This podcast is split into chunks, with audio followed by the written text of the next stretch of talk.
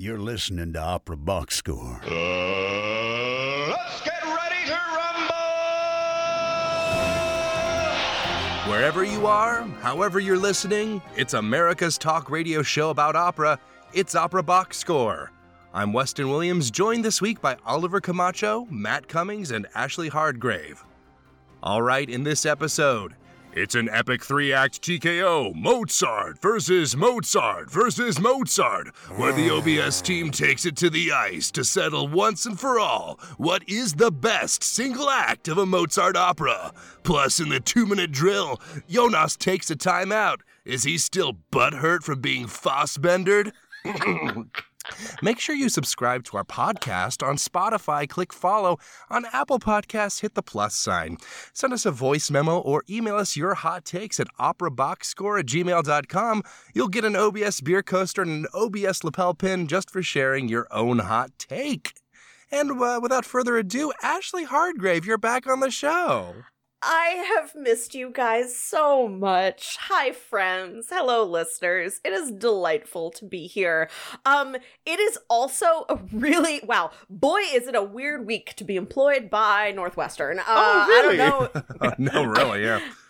I don't know if you've seen the news lately, uh, but yeah, the plot thickened even more today. So Pat Fitzgerald, the head coach who's been there for forever and is also an alum of the program, is out and he's lawyered up. Jim Foster, the baseball coach, has also been fired by President Michael Schill. And the latest news is that eight players have hired civil rights attorney Ben Crump. Yes, the one of all of the civil rights notoriety, we will say, of 2020 to pursue legal action against the Northwestern football program for hazing. This feels like a lot of hullabaloo for a coach with a 52% win record over the course of his career, but at any rate, uh, it's getting messy. Stay tuned.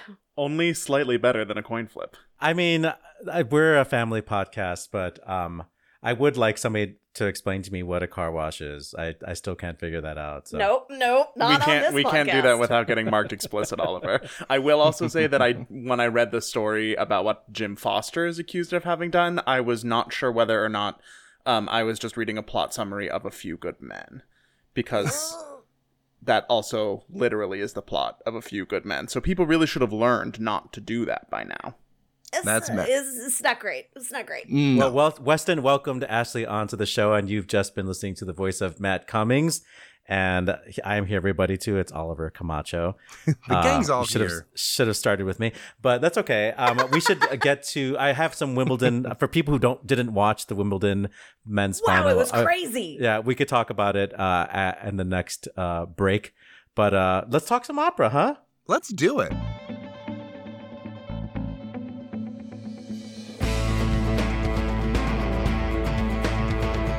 TKO on the OBS. After taking a 14 month break, TKO is back. And let's be honest, with the slower summer news, we could use something to spice up these off season OBS episodes. So, we're going to go with an epic Mozart brawl in three periods uh, with uh, all three of you guys. Oliver, what's this all about? Well, I was thinking about this as I was watching uh, Nathalie Stutzmann conduct the Magic Flute, having just conducted uh, Don Giovanni, like really in a back-to-back HD blowout, and they were both so good, and it just made me think, like, what is the best Mozart opera? And can we actually even be more granular? What is the single best act of a Mm. Mozart opera? And we could talk about, you know, um Clemenza di Tito Act One. I love that act, but I think it's a snooze fest for a lot of people. You know, is there a, a best act of Lucio Silla? Is there a best act of Il Sogno di Scipione? I'm sure there is, but if we're really gonna get down to like, if you had to like put up a Mozart opera act against, you know, Aida Act Three, or up against uh La Boheme, you know, Act Three, you know, what Carmen would be Act Two you're an Act Two, but one person of Carmen. I said of Carmen. Yeah, Carmen Act Two, exactly. Yeah. What is the best Mozart act to represent the genius of this composer? And let's be honest. L'oca del Cairo. Done. so over the course of the next three weeks, uh, Matt, Ashley, and I are going to back an act and eventually we will have Weston and George be the judge. I know they're the worst. I was about to say, like the, the, the, the most qualified people you could do. I, I mean, did an opera even exist before the Tristan Chord? Yeah. I don't know. Yeah, and we know That's what that makes it George fun. George will be only concerned about transitions and stuff like that. So we'll Well, have to. yes, that's perfect for me. Well, let's So- let's let's start with uh, Ashley. Ashley, g- well, give us uh, give us uh, the sort of general lowdown of not necessarily the act that you've picked, but the opera you've picked, so we can like dive into the act later. What what is your case to be made? Well, Weston, I'm going to give you a little bit of both. Uh, and my pick's going to be a little bit controversial as the sole lady of the hosting panel. Uh, I'm going to go with Così fan tutte, most specifically Act This is- One. This is Cozy very fan much an only Nixon can go to China moment. I think. that that it is that it is so okay here's the thing it is not exactly the greatest towards ladies uh it is not exactly the most interesting dramatically speaking uh it is but it's got such a beautiful sentimental place in my heart for any number of reasons. Have I been in this opera more than once? Yes. Did I play Despina both times? Yes. Does that surprise anybody? Absolutely not. Uh, so here's the thing: we talk about our friend Così. Uh, the translation is okay. First of all, this is my first hill I'll die on. The actual translation is "so do all" or "everybody's the same." Stop pulling this "women are like that" crap. That's not actually what it is. There, stop Women doing are that. not like that. Women be not shopping. Women be done with your ish. Okay, so here's the thing. Così is a really peculiar piece. Like it doesn't pass any Bechdel tests, and frankly, it's just it's not great for people of of my gender in specifics. But I'll be uh, here's the thing. I will be fine if I never sit through another production of this again as an audience member. However, the music is absolutely stunning, both for the singer to perform and for the listener to experience. You know, there aren't that many operas that like I'll just play round the house for their beauty while I'm doing my dishes, but Così is one, most specifically the music of this first act. The trio, the trio, you know what I'm talking about. We'll talk about it when we get there. Uh, it's it's just it's good music with on surface level, very little worry. You can go deeper with this, and Act 2 does go a little bit deeper with this, but in the beginning, you're just presented with this beautiful musical landscape. This act is not in the fight in the TKO for its drama. Or for its verisimilitude, or even the vocal that prowess that's needed to do this, but you do need it to pull it off well. This hmm. is really here for the sheer unadulterated beauty of the music. And ultimately, don't we all want opera to just be beautiful? Again, you're, you're you that's a bold thing to say when I'm one of your judges, Ashley. But you know, You're I- losing I- your judge. yeah. No, Maybe I we'll wanna- work on George. I want to keep going in this because, as many people know who listen to my other podcast, uh, Così fan tutte is heads and tails like my favorite Mozart opera and my favorite opera of all time. And it's not You're because gonna get of- canceled for that, Oliver. I know, I know. It's because it's like I said, I like the movie Tar. I'm going to get canceled. So um, we never heard, by the way, Matt Cummings' review of Tar. We still have to do that one day. Oh yeah. oh, we will. No, but you were talking about vocal prowess. Um, I think, yeah, there are clearly uh, operas in the Mozart canon that uh, ask for ask more of the singers, especially operas like Abduction from the Seraglio or even Clemenza, the opera seria. But I think what's amazing about Così is that the characters of Fiordiligi and Dorabella, they it seems like they're socialite women that go to the opera. They go to see opera seria. Mm. And in the first act especially, they don't know how to express their real feelings, so they rely on opera seria tropes. And there's Despina saying, "What are you?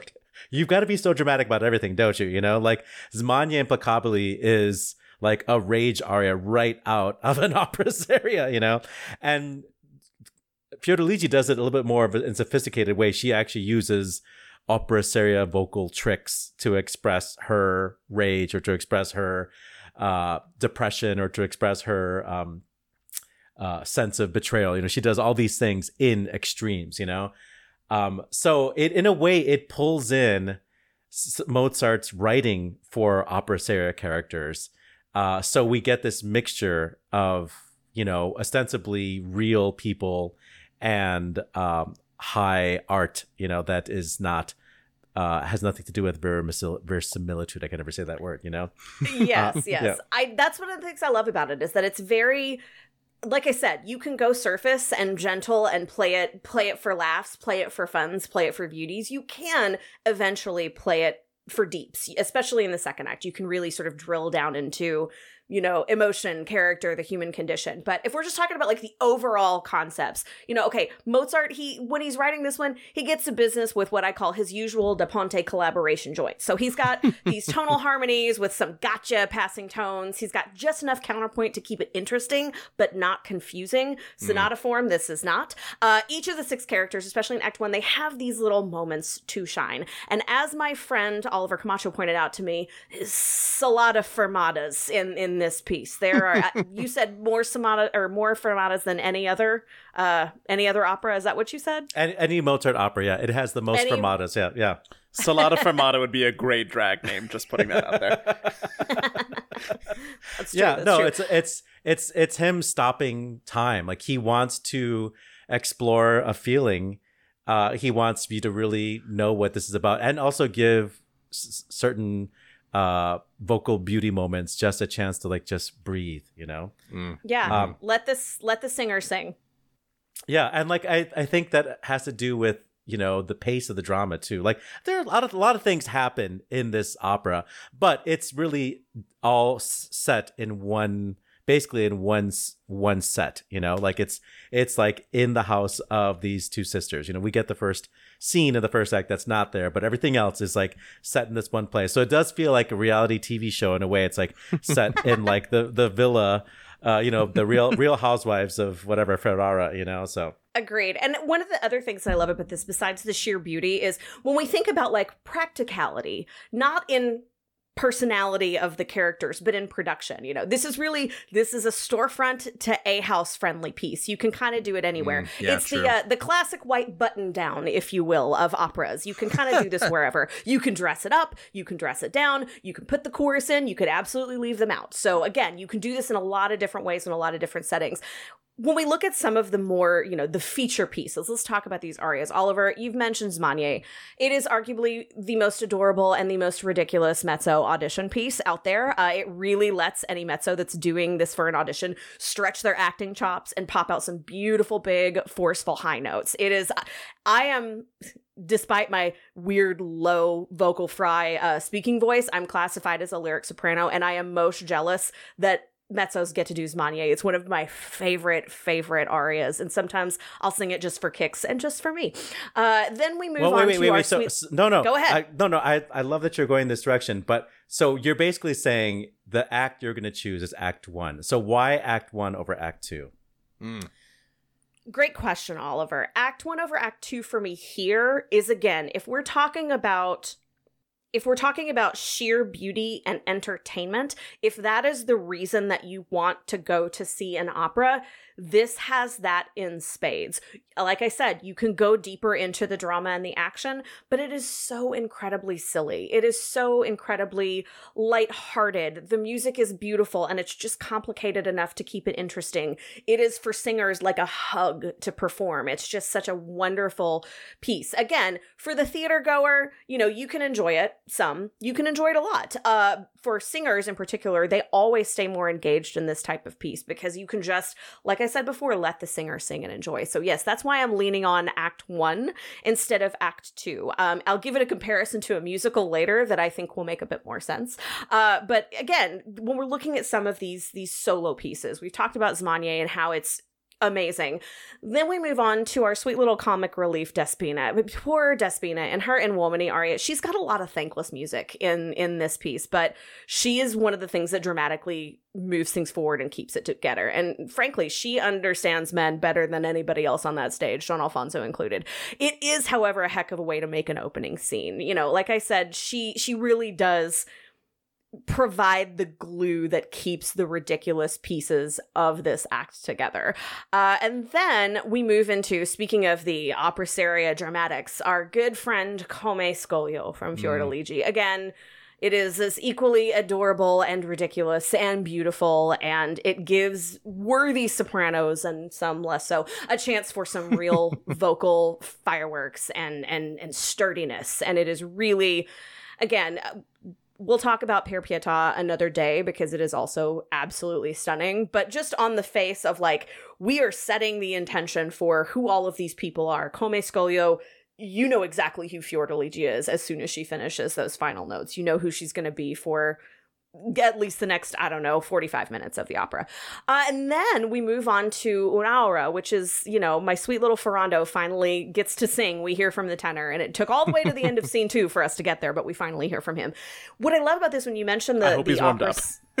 uh, seriously, he's been. That's why he comes in so late because he's been trying to get the gentle high notes to come out. Uh, and so the thing I like about this is that it's you mentioned sort of the the seria and the the dramatics and not quite romanticism. Un'Aura is back. It's gentle, it's soft, it's simple, it's gorgeous. And those gentle tenors that don't that have more than the high hook uh, yeah. these guys get a chance to shine in this aria and that's one of the things that i love about it and mm. if you act it right you almost believe ferrando in that moment well I, I, do anyway because i'm a sucker for some soft gentle high notes um i want to no, talk a I little mean, bit I, go ahead I, we we have to move on to because we're, we're actually running out of time so we're going to pass it off to to matt and see what opera he's chosen. But as long as you mentioned un'aura in a way it's the most old-fashioned piece in the entire first act uh, because he is like a sentimental guy you know? He believes in love and he sings this piece that has a very clear form and you know is very elegant whereas as we said already, like you know, uh, Despina is singing. Uh, she's she's a she's the comic relief, and Fiordiligi takes herself way too seriously, and Dorabella takes herself way too seriously. You know, and it doesn't seem authentic. You know, so it, in a way, it's one. It's the the first authentic love song and maybe the only authentic love song in the entire in the entire opera. And that's why I go for Act One instead of Act Two. Uh, let, let we'll get in more, I think, uh, in a, in another episode coming up very soon. But let's go ahead and just close out with a, a, a clip. What are we going to listen to, Ashley, to encapsulate this for us? Well, I mentioned that trio. I think we know what this is, but in case you don't, uh, my absolute favorite trio from, well, actually, my absolute favorite trio of most operas uh, is the uh, Act One trio between Fiordiligi, Dorabella, and Don Alfonso. Suave sento. Sia il vento is what I usually call it, but whatever. Uh, so this recording is going to be, uh, let's see, it's going to be Frederica von Stade, Kiri Te Kanawa, and Jules Bastin singing Don Alfonso. Any part of this is perfect, Weston. You can just drop the needle, hit play. All of it's a big hug.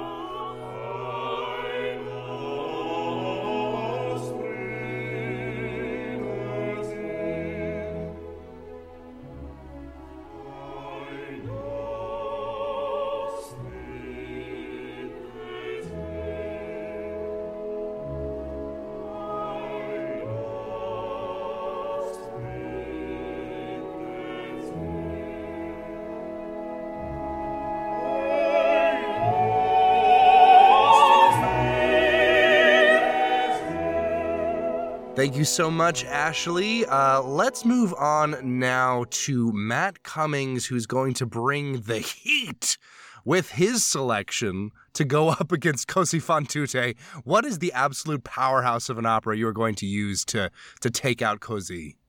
Everyone listening to this podcast, I'm sure, has a very vivid memory of the first time that they tried to explain the plot of The Marriage of Figaro and found themselves way over their heads. I know I do. it's a rite of passage, um, and very few have survived their first attempt. Um, but I think compared to we, I mean, there's kind of a, a trope about opera plots being ridiculous, but I would say that the ratio of plot twistiness to sublimeness ratio of this opera in particular is off the charts. Even ones that have a fraction of the amount of twists as here can reach the absolute levels of like humanity and perfection that we're talking about when we talk about Nozze it is a well-oiled like almost a rube goldberg machine where every piece has to be in exactly the right spot for the little pendulum to come hit it into the cup. Um, and it is zany and it makes a liberal use of coincidence um, but it remains at its center always a, a piece about humanity and that that enlightenment ideal that we always talk about mozart exemplifying the liberté égalité fraternité and all that. And i think it shines especially bright in Nozze because it's a fundamentally optimistic piece. Um, and but not one without that's without uh, like a pretty vicious bite against the aristocracy and those who are not holding up to those ideals. Um, because what really stands out to me about this opera is that these characters feel like people. They all feel like people. There are definitely formal considerations that are being ta- that are taken into account here, and sure, the plot itself is Beaumarchais, not Mozart himself. Um, but what really keeps the complexity of this narrative from being overwhelming is that in the heat of the moment, a manageable amount of things are actually happening at once, and the things that happen in their own way make sense. Yeah, I'm, I'm never like like you said, uh, uh, Matt. Explaining this plot can be confusing, but I'm I don't think I'm ever really confused when I'm watching. not this when one. when you're watching it, it's not confusing. Like when it each bit like comes in its own time. It's just Yeah. when you're when you're summarizing it and you're like, oh, and also 20 minutes ago there was another letter that that other character sent that I forgot to tell you I about. mean, it, it is an 18th century stage work, so like you know that's that's just kind of how it goes. and with that comes political commentary. Ooh, you know this is pre-french revolution theater and you can sense that class tension it like if you if you're not watching a very um trenchant production of this. It can seem unassuming or cozy but this is daring theater. Like mozart is making a statement. He's very clearly siding with the lower classes and harshly critiquing the aristocracy and their actions Very and their based. like take what you can and like leave the rest for the dogs uh with the way that basically every character is on a team against the count and there are so many characters but each one is really crucial and deployed at exactly the right amount. There are no like bit parts who overstay their welcome or principals who like you constantly feel like you have to apologize for. Um but the op because the opera is You just mean a- there's no Monostatos in this show? if only but it's like a little musical jewelry box and it's just chock full of hits. And by the time even if by the time you get to the finale you know you've been sitting for close to four hours and you're maybe ready for it to wrap up a little bit you're treated to the possibly the most beautiful two minutes of opera with uh, the the contessa perdono sequence where uh, the forgiveness is really laid out on a silver platter and just given to both the count and the audience I mean, it's all about that forgiveness, right? It's a very sort of enlightenment idea, you know, that like, e- even though there's also this like, you know, class struggle aspect to it, there's always this notion in Mozart operas that you can kind of improve yourself if you only like decide to act rationally and not like a, a big jerk, you know? It's kind of a nice message to have, especially I think I feel like it really hits really nicely in this one as well. so, what makes? Oh, I mean, you you said that the most beautiful music in maybe all of opera is the two minutes uh, near the very end of the show. well Does it's that in mean? it's in pretty stark competition with uh, every other minute that comes before it but does that mean that Act Four is the best act of a Mozart opera? Act four is um Act four does not have the same kind of balance, like get you a girl who can do both energy that I think Act two has. Um, it, it it's he- it's much heavier on the zany and the plot twists than it is on the moments of humanity. Like, Uh, just Uh, really, really quickly, just for those of us who don't have uh, an encyclopedic knowledge of Marriage of Figaro, where are the bounds of Act Four? Where does Act Four start and where does it end? So Act Four starts with uh, little Barbarina coming on stage saying, "I lost the pin," and it Mm, um okay. it goes until the end. Gotcha. Uh, through through the um the literal labyrinth of a finale where characters are swiping at each other in the dark, and it's it's very funny and um uh one that maybe George would pick as the most fun act to direct in all of opera. um, but I Really don't playing, think playing, playing to the judges there, Matt. But I, I don't think it lives up to like the absolute heights of Act Two. Uh, now, Marriage of Figaro is a four act structure, in, as opposed to the other two Da Ponte operas, which are two acts. So Act Two is like a little bit leaner than some of these other supersized choices. But the whole universe of this opera is contained within those forty five ish minutes. Um, it's magnificently paced, and even the parts. Uh, and every single part of it is serving dramatic purpose. E- like even the parts that aren't quite as musically memorable are very dramatically important. Um, and we get that from the very beginning, with when the act opens on the Countess in bed, longing for the Count's love that hasn't that has been taken away from her by by his wandering eye. Um, and this is just such a tonal shift from the antics that wrapped up Act One. You know, the Cosa sento trio, everyone's running around an armchair and taking turns hiding in it, behind it. It ends with like this big send off to Cherubino with Non più andrai. That isn't even really much of a send off at all because here he comes in just a few minutes. He's always there. um, but just the way that by the time the or that long orchestra introduction finishes and the countess sings her very first line you have an idea of who she is. Yeah. those arching lines are so aching for love and she's so noble. And within seconds the whole audience is looking at the count like wtf is wrong with you?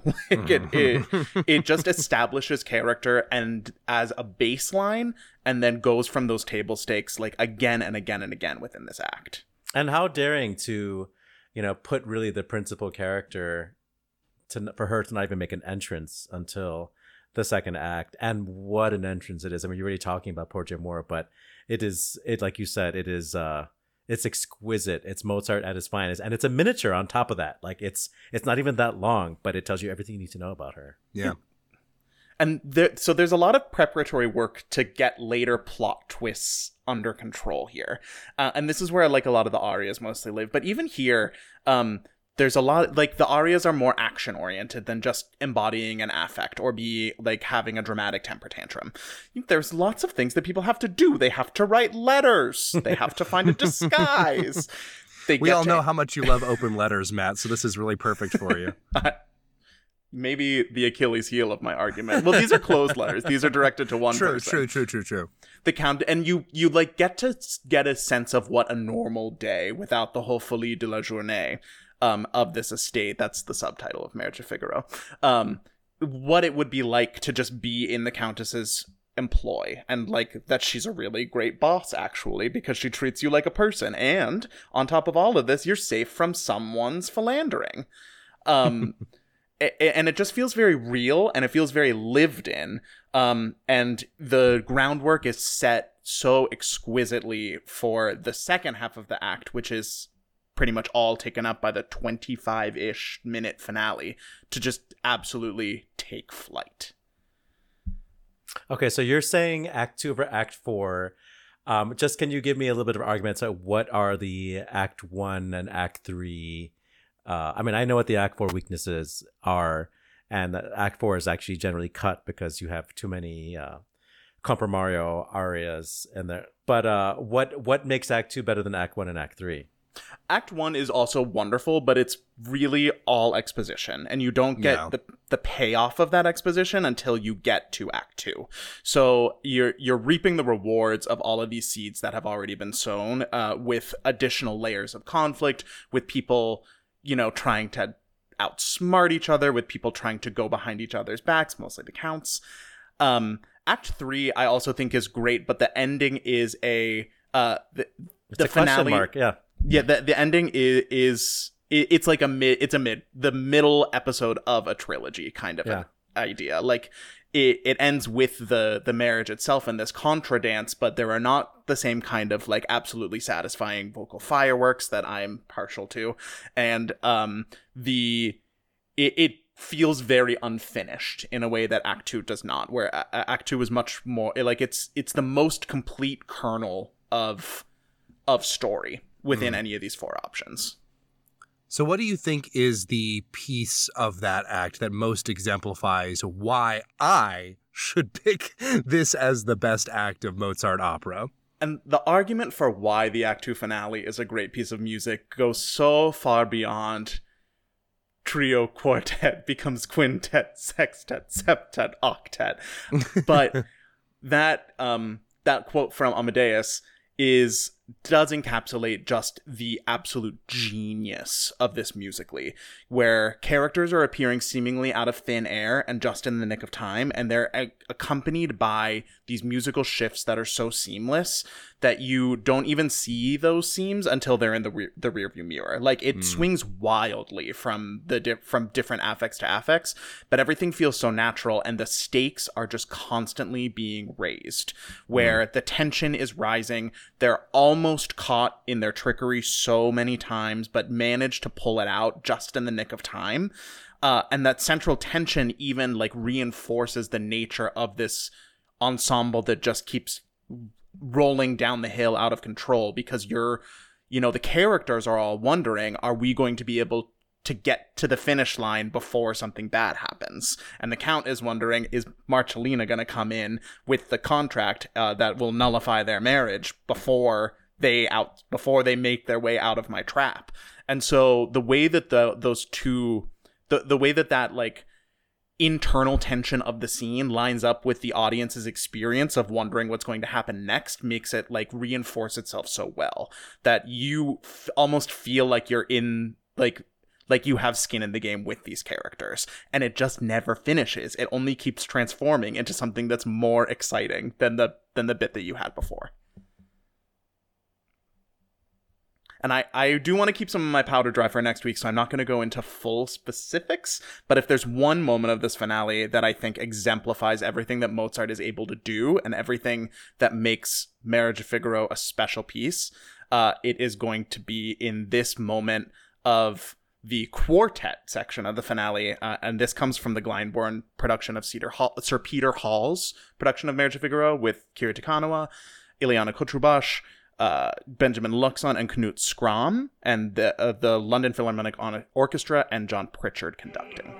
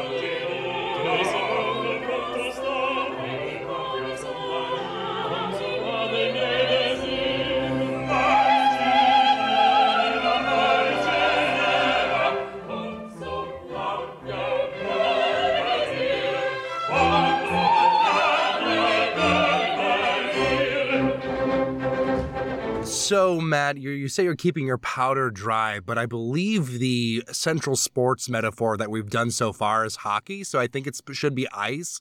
But I don't know. And as an Alabamian, I only know about football, and I don't know about cold things. So you might be right.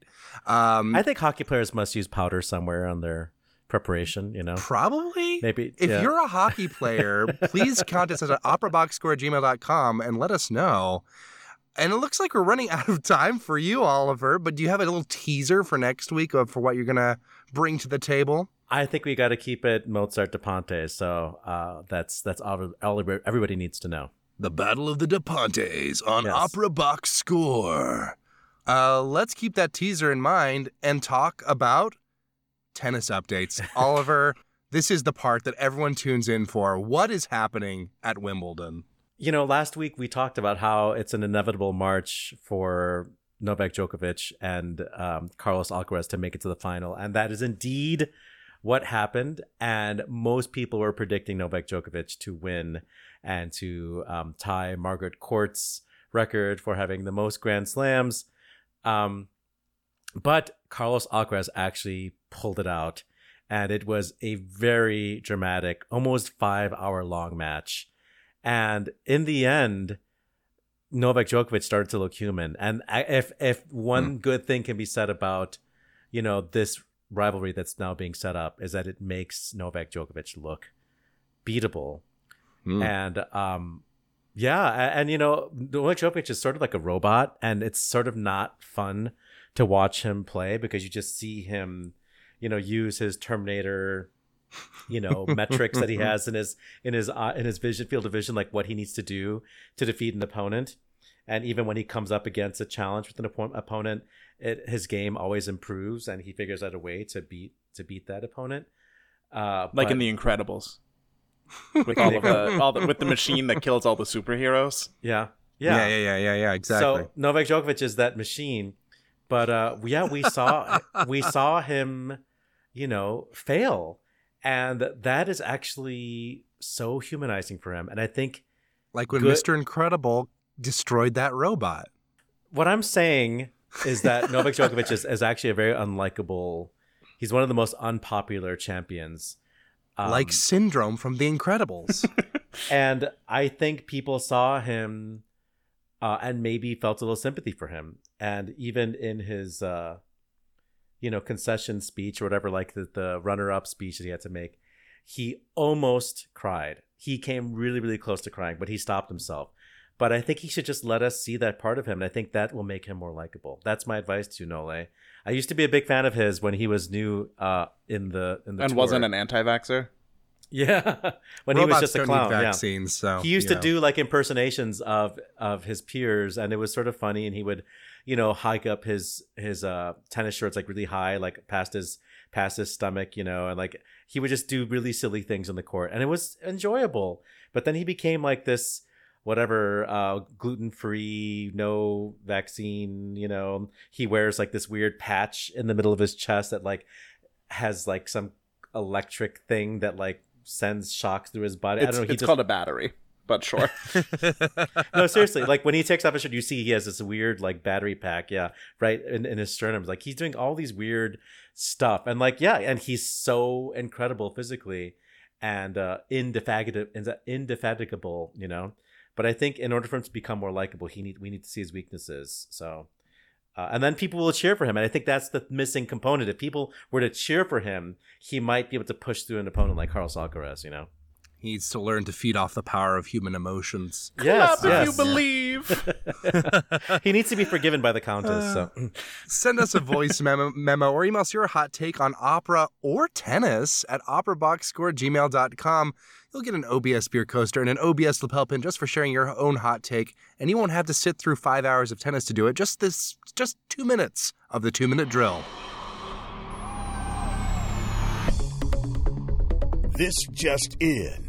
The two minute drill. All right, listen up. Here's everything you need to know about what happened in Operaland this week. Kiev's National Opera of Ukraine is marking a full year of productions despite air raid warnings, cancelled performances, and other wartime limitations.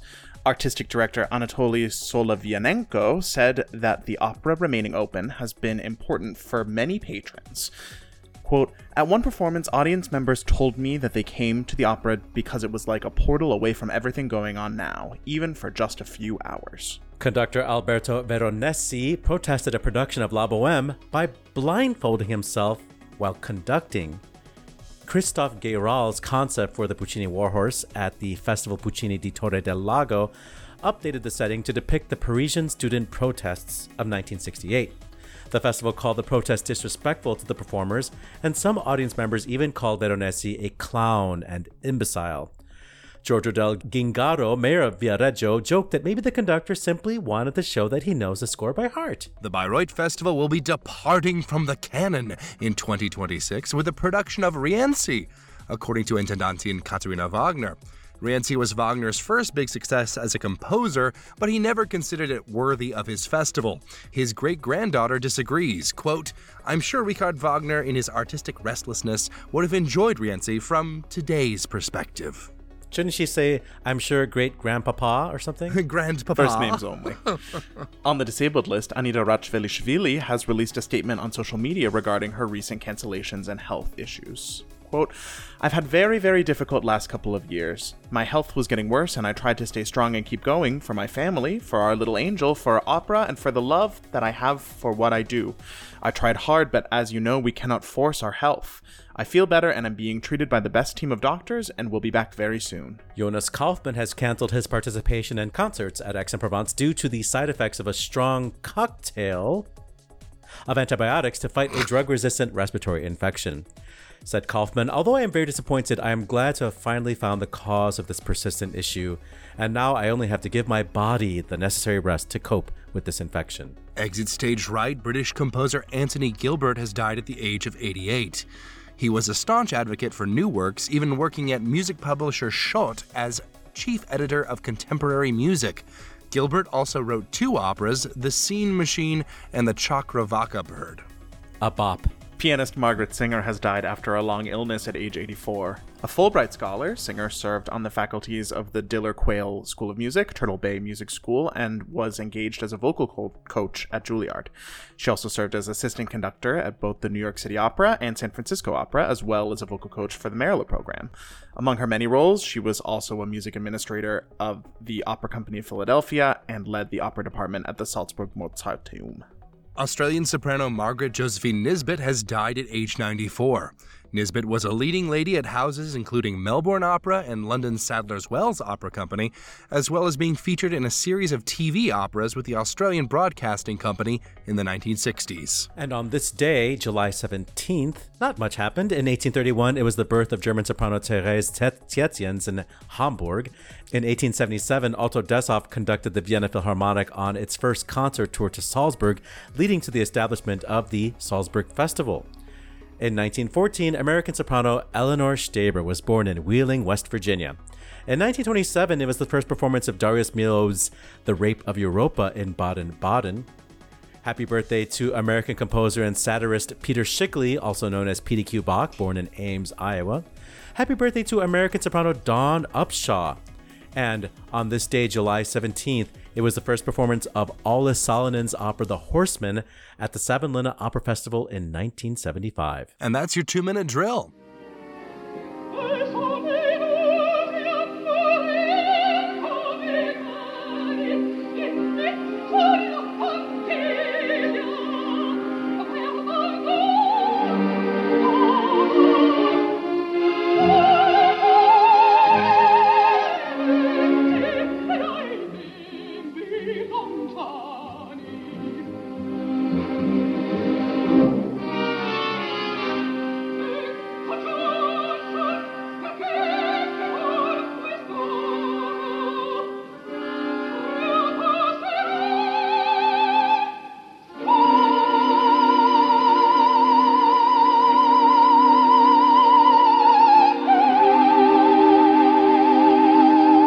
Just a little bit of the birthday girl Eleanor Steber from the legendary recording of La Fanciulla del West from the Maggio Musicale Fiorentino, conducted by Mitropoulos. That uh, performance or that production came with the story of the uh, donkey that decided to uh, not participate in the dress rehearsal. And so they had to find a horse and uh, it was some weird story about the American soprano riding the horse uh, at the Maggio Musicale. There's a better telling of that story, but it, it does have to do with Eleanor Steber getting on a horse that didn't rehearse. Oh my goodness! It- it- No rehearsal. oh my goodness! This is this is the kind of uh, jokes we can get away with when uh, George isn't here. but this is also like shows how uh, we need to have an ombudsman or something like that, or somebody who does like uh, A public editor to help fact check our, our anecdotes on stories. We're just Ah, making new anecdotes up, but something about Eleanor Steber and a horse and Maggio Musicale Fiorentino. It's a story, I promise. Put it all together. It's you know it can be whatever you want it to be. Take out the Uh, embezzlement. It's fine. I think there's a. I, I think that of course the most impressive story this week is of course in Kiev, where they've been putting on operas for uh, uh well not just operas but also And ballets, ballets, yeah. uh, for uh, a year now, despite the war going on. And this is also the close of their 155th season too, which probably which is not like the most like you know round number in terms of historical ones, but it's a big one. I'm sure it feels um, like their 165th. Oh, I bet it does. I bet it does. I mean, e- e- even now, you know, uh, well past the you know initial like you know shelling and surrounding the city uh, from Russian uh, Russian forces, you know, they still have you know the the the bunker ready to go. There's there's a legal limit of how many audience members you can have. Uh, in the house, um, because too many won't fit into the bomb shelter underneath the opera, but people still come. They still perform. Mm, They still have to have Um, like uh, air raid warnings, you know, dur- during rehearsals and stuff like that. there, so- there's there's a Guardian story um, uh, that that I read. Uh, apparently, uh, so there was there were some concerns earlier on in the war that um, they were they're putting on La Traviata, and uh, they were and uh, someone I think from the Ukrainian you know uh, government said, well maybe you shouldn't put this on because she dies at the end. That's going to be a big bummer. It's one of the journalists who was talking to That's right, Solovianenko, that's right. appar- according to this article. Yeah. and he said, and he said, uh, no, that's that's silly, you know, because it's you know it's La Traviata. we can't change it's fine. Verdi, yeah. Can't change it. Um, and uh, so they put He's on no the show. Ambroise Thomas with a happy ending to Hamlet. Uh, but they they did they did the they did the show, uh, and they got almost to the end before La Traviata before uh, before she dies, uh, and then an air raid hit, and they all had to go hide in the basement. And so for that night only, she lived. So you know. Uh, I just was- think that's a, such a, a vivid story of wartime uh, art making, and really, you know, it's it's it really is extraordinary that they've been able to keep it going. It would be Um, amazing if, if it happened right at that moment in Act Three when she says, "I'm feeling like I'm getting stronger. I'm getting stronger." Yeah, exactly. and Yes. yeah. yeah. So Violetta made it made it that one time, but uh, you know, that's a I I I really like it, whenever I hear stories about what's going on. So if Uh, that's with- the most inspiring story of Yeah. uh, this drill and of, of whatever of this year, probably. Um, where do we rank this story about this conductor? Uh, most blindfolding uh, him? most eye rollingest story. You know, you know, it's what I always say. You know, Regietheater can't hurt you if you don't look at it. Um, uh, it this is a a bizarre story. There's actually a photograph, um, uh, kind of a blurry photograph of him conducting with the blindfold on. Someone saw him do it and like pulled out their phone in the middle of the show and was just like, "What? What the heck?" It's it's so strange to me. Like I, I mean, I don't know. Obviously, I don't know the production. I don't know exactly how edgy the production was being. Um, but what a rude statement to make about, you know, the work that everyone's put into your show, you know? Uh, I, I think it's, I think it's extremely funny. I think it's uh, very rude. And I'm really curious to see the production that could have warranted such a reaction. I honestly am mostly proud of the Italian public for taking yeah, this yeah. man to task. Although, if I have one note, it would be that you're already given all of these wonderful insults to throw at each other. So why not go with like Pittori da bottega, Vipera. Rospo? I mean, there, there's just something. I will say there is something that really hits different about a, about uh, an Italian crowd yelling "buffone" at you. It just it, it's it's it's it's pretty good. Bizarre story. I'm glad that this was a slow news week, so this could bubble to the top because I feel like this might be one that like kind of like stayed pretty local. But this is this is a, a this is a weird one. I don't know what to make about it. Well, I mean, in this in this article, it's actually a Spanish article. We're getting this from. There's intrigue there. Uh, something about it should be remembered that the stage direct, the music director Alberto Veronesi, um, appeared at the Meloni on the Meloni party list of the last regional elections in Lombardy. Mm.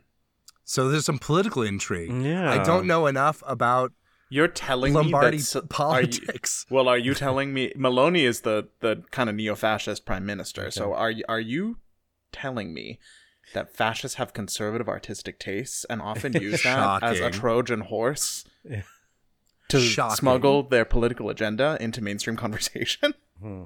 Yeah, well, we'll see. I mean, like, I don't know the the specific political leanings of the conductor or the uh, or the production uh, artists in general, but you know, I suspect if I go and learn about local Italian politics, I shall come out with a strong opinion. So let me know what my strong opinion should be. OperaBoxScore at gmail.com. I love pandering to my audience. Uh, uh, speaking of, um, you know, Not pandering, things, but not- communicating. yeah, with communicating. audience. this is Yeah. uh, so. This is our latest uh, issue of Rachvelishvili Watch. Yeah, it's too bad Ashley had to step away to go to rehearsal, but um, yeah, I mean, Rush Village has been canceling a lot uh, A this lot. summer, and actually, since she gave birth to her child, how old is her child now? Uh, her they posted about it on Facebook like no end of November 2021, so like Okay. 20 month old at this point, plus or minus. If my Yeah. math is right. So I guess like her uh, early motherhood has not been easy for her, but we Mm. actually don't know. Her message is sort of cryptic, and uh, it's none of our business. But you know, we do adore Anita Roshvili. We we want her to come on the show and tell us all about it. You know, we have these episodes about motherhood, so I'd, I'd love to hear her story. Her husband is super hot. Uh, so we'll take him too if he wants to be our uh, inside the huddle. That could be guest. uh, just a, an interview just for Oliver. Uh, I, I yeah I, I hope she's doing uh, she's doing she seems to be she says she's doing better. Uh, she says she'll she wants to talk about it a little bit more um, in the social media post. Maybe but, she's uh, got that same uh, prescription that Jonas Kaufmann's got, like yeah uh, maybe special cocktail. You know, yeah it's just uh, you know it's uh, uh, or maybe uh, Jonas I don't is think just, being uh, yelled at by Brigitte Fassbender is what's ailing her. you you can't you can't treat that with antibiotics, unfortunately.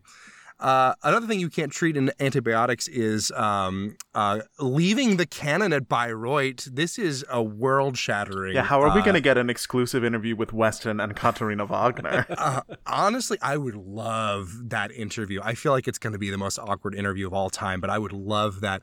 So this is this is kind of interesting too because one, like Rienzi, of course, uh, was Wagner's first big hit. Like it, it was legitimately, uh, you know, extremely popular. it's been called Meyerbeer's best opera, which exactly. Uh, a and great that's, line. That's probably why Wagner later on was like, "Hmm, maybe not, because I have burned all my bridges with Meyerbeer. Um, and then some. and then some. Uh, it, it's it's a it's a long piece, but that's not not a obstacle if you're already going to Bayreuth, you know. Uh, but it's uh, it's it's kind of fascinating to me because I always thought that um, the Flying Dutchman should not be part of the canon because it, it feels closer to Rienzi, at least to me, than uh, anything after Dutchman. Um, but uh, you know, I think people are look out there looking for alternatives next, to normal programming. I know. I'm excited for the Def- Defane uh, uh, production. I, I think we're also start you with Rienzi. You also start to run up against the, you know. I feel like the the renewed interest in Wagner's early operas have been driven almost by the HIP sort of movement, you know, because the those feel more like products of their time than uh, than anything Wagner did, you know, after Right, you're looking for the seeds of what would become his his new idiom, but Exactly. You you you see a German, a 19th century German composer doing uh, a, a fairly typical. I mean, Rienzi was pushing the boundaries a little bit, but uh, uh, still, like everything in there is precedented, right? Um, and I think that people are fascinated by that now in a way they were not, or at least Wagner was not, with his own works, uh, despite the popularity of Rienzi. Um, I also think it's kind of strange because this this announcement came. Obviously, this is for 2026, and as far as I can tell, this news was broken during an interview with Katharina Wagner, where she was um, basically deploring the use of Wagner's name in the Wagner Group, the Russian mercenary group that tried a coup a couple weeks ago. Um, and part of the reason that they're named the Wagner Group is because, you know, they were founded in very sort of, um, how we say, sh- schmeo schmatzy sort of circumstances. uh, and so she was, uh, it's, it's an interesting, it seemed to be an interesting logical leap from how do I distance, uh, you know, Wagner's name once again from the, the Nazi question. Um, and her answer was like, go back to Rienzi. I just think psychologically that's a fascinating thing. I, I, I, I'm not entirely sure because I'm like reading between the lines. I can only find one article in German about this, and for all I know, this was something that was in the works for a long time. But I, uh, you know, once again, Katharina Wagner, if you want to come on our show so I can ask you these hard hitting questions about Rienzi, please, please do. And uh, I just want to know uh, is is Richard Wagner really turning in his grave? Let's find out uh, what other things might be making us turn in our graves with good call, bad call. Good call. Bad call.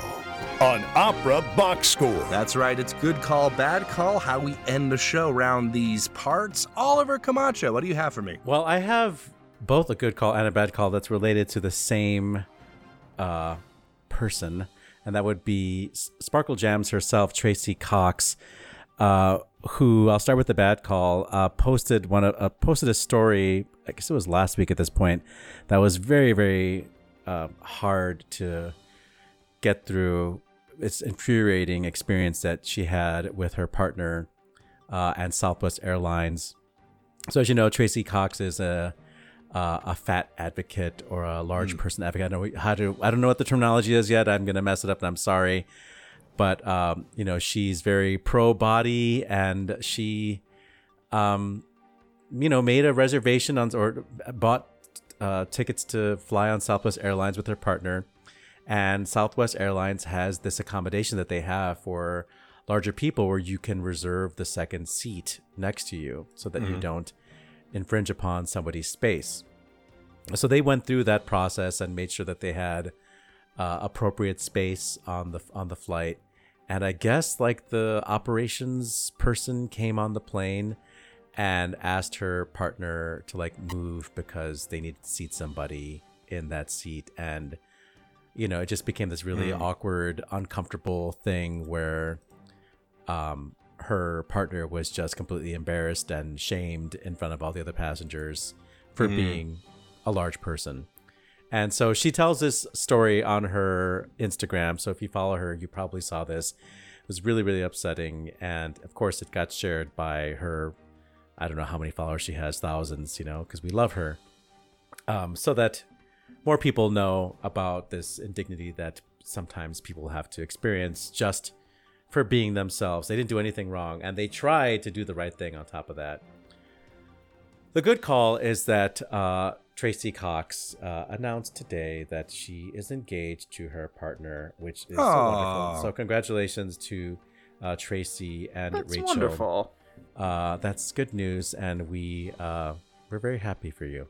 Matt Cummings. Got some congratulations to join on to. Uh, mine go out to our many friends of the show who got some love from Opera America in their round of Next Stage Grants program that was announced this week. Uh, that list includes Huang Ruo for Chicago Opera Theater's Book of Mountains and Seas, David T. Little and Royce Vavrek for Vinkensport at Opera Parallel, Jorge Martin and Dolores Koch for friend of the show Opera Southwest Before Night Falls, Paul Moravec and friend of the show Mark Campbell for Virginia Opera Sanctuary Road. Uh, other winners who are not yet friends of the show, but we're working on it, uh, include William Grant Still and Verna Arvey for LA Opera's Highway 1 USA, and Jeanine Tesori and Tazewell Thompson for the ever present Blue at New Orleans Opera. Congratulations. I mean, this is what I always say. You know, being a guest on Opera Box Score really pays off. So, It'll win you grants Wagner, if you're trying to, if you're trying to like, you know, pay for a little bit extra on the next uh, Bayreuth season, you know, come on over. I have a good call uh, since George isn't here. Go out and if you can, check out Verdi's Attila with Opera Festival Chicago. It will be on the day this pr- podcast drops, Thursday, and uh, Sunday as well, with our very own George Cedarquist directing, kind of at the last minute too. So definitely check that out, and uh, hopefully won't be too mad at me for promoting his work. I know a double George. Uh, no George here to stop you from doing a good call about George. That's true. It's I've really outplayed him this time. That is it for this week's edition of America's Talk Radio show about opera. Make sure you subscribe to the show wherever you get your podcasts. Send us a voice memo or email us your hot takes at operaboxscore at gmail.com. Find links to stuff we've talked about at our website, operaboxscore.com. That's also where you can put your money where our mouths are. Give back to the OBS on our donate page. Our announcer is Norm Woodell. The creative consultant is Oliver Camacho. For co hosts Matt Cummings and Ashley Hardgrave, I'm host and audio editor Weston Williams, asking you to continue the conversation about opera while you begrudgingly admit Rienzi into your festival season. We're back with an all new show next week when we find out which opera Oliver puts in the ring with Figaro and Così. Will it be Act Two of Apollo and Hyacinth? Plus, you get more opera headlines, more hot takes, and more fermatas. Join us.